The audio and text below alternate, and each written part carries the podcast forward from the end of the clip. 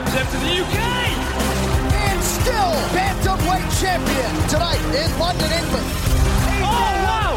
Alexander has finished Jimmy Manuwa. Coming live from the sold-out O2 Arena, this is the UFC and we are back in London.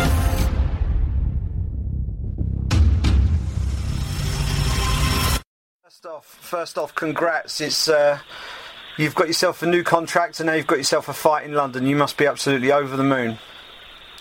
Yeah, obviously London's my home country and to represent on high stage is going to be fantastic. I'm looking forward to it. And rewind to Dublin for us, because obviously, you know, I spoke to you after that fight and you were absolutely gutted at the decision at the time. I mean, looking back at it now, I'm sure you've sat back and watched that fight since. Give us your take on how all that panned out. What's your assessment of that fight now you've got a bit of time and, you know, you've had a chance to look back at it? Yeah, it was far from my best performance. I watched it back and I'm very disappointed with how I performed. I'm miles better than that. I watched the fight back, and like on paper, I thought I was better than him everywhere. Still now, I still think I'm better than him everywhere.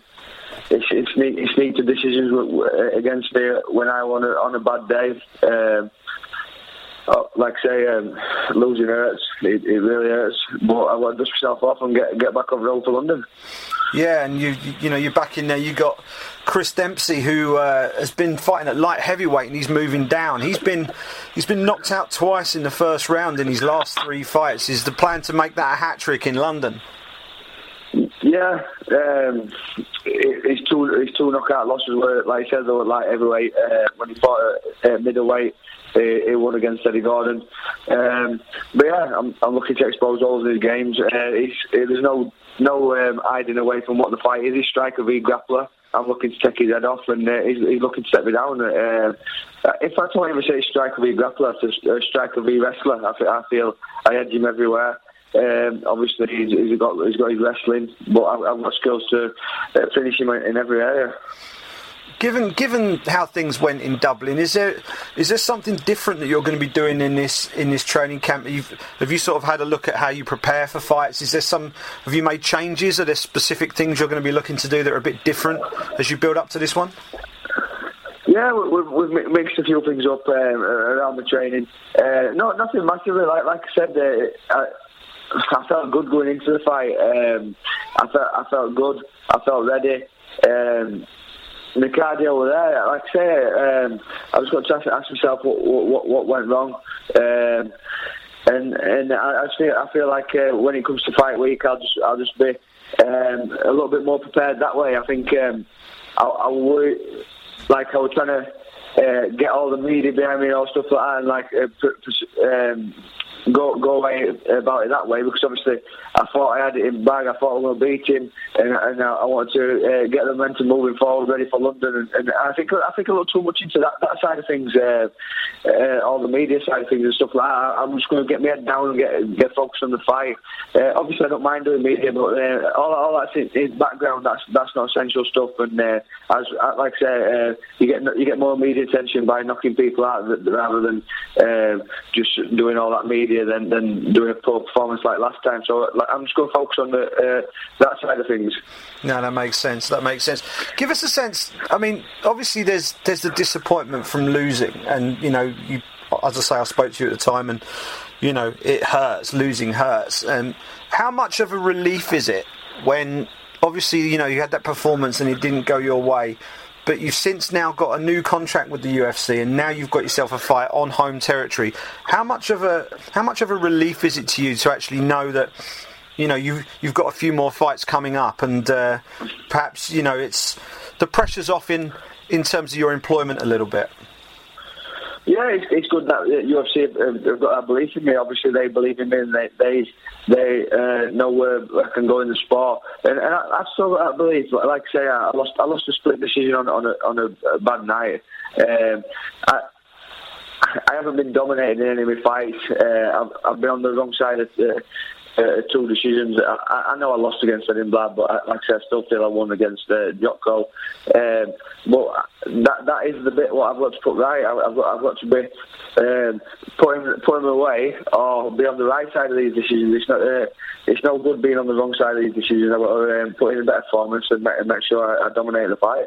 Sure, and you're building a reputation over here as one of the UK's most well-supported fighters in the UFC. I mean, you know, we've seen in the events that I've been covering, you know, obviously Germany and then in Dublin, you've brought a huge travelling army of fans with you. And even when I post the story up on Facebook, you know, you share it and it just goes crazy with likes and shares. And, you know, it seems like everybody you know seems to just really jump on this stuff and really pushes it and shows their support. How much does it mean to you to have such a huge, dedicated fan base like that? Yeah, they all get behind me, they always have. It was the same in Sweden. I've got a big fan base, they all go, they get dressed up and they enjoy it, they make a weekend of it. To have them behind me, it's great.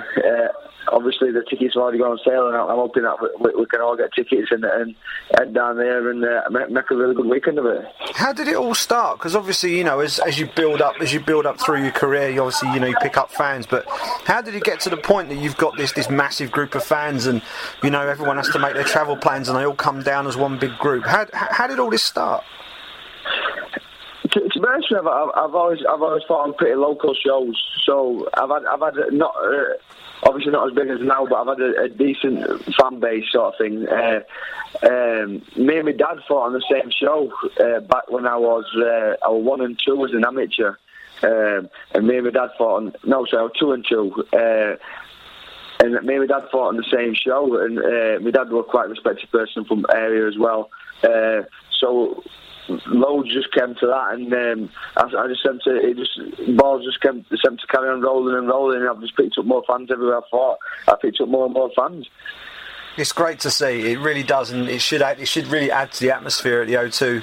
On oh yeah, 100%. It'd be nice if everybody gets in night suits, not just the local area people. If everybody gets in night suits and it gets down and shows sport in my own country, that'd be awesome. And I'm sure they'll all be singing and chanting, and obviously all the crowd will join in and get behind them. It's going to be great. I can't wait. It's going to be lively, that's for sure. This London event, it looks as if we're going to have a lot of British and European talent on this card who are sort of rising up through the ranks, but it's also one of those shows that, you know, when we get the UFC over here, it's once a year if we're lucky. I mean, we didn't have one last year, but in general we get one show a year, and it's a chance to inspire young fighters who are looking to one day make it in the UFC. Tell us about how you first came into contact with the UFC, when you first saw it, and the first live show you went to. Tell us a bit about that. Yeah, the first live show I went to was UFC 89 in Birmingham.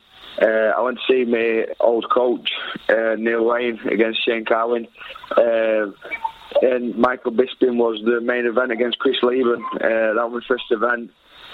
Atmosphere was just out of this world. And back then, I was just starting to fight. I don't even know if I had a fight at the time.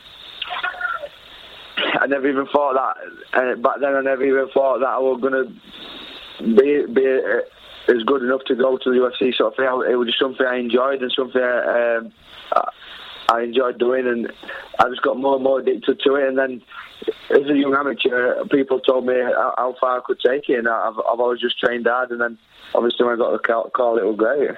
Yeah, tell us about that. Tell us about when you actually got that call, because obviously you were the Bama middleweight champion at the time, I think, and you know, you'd worked your way up through the domestic scene, won that belt with Bama, and then you got the call to fight in UFC. I mean, tell us about that moment. Yeah.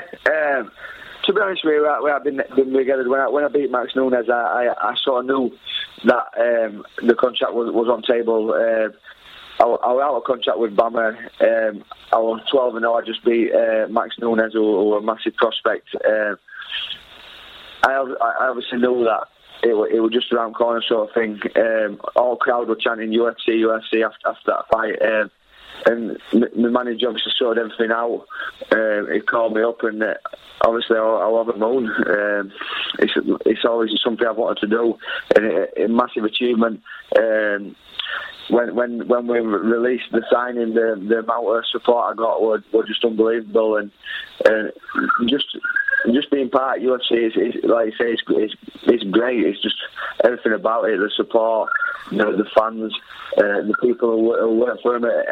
Everything's done professionally. It's really good to be a part of. And obviously, fighting on home territory in the UFC, it doesn't get much bigger than this. How much would it be?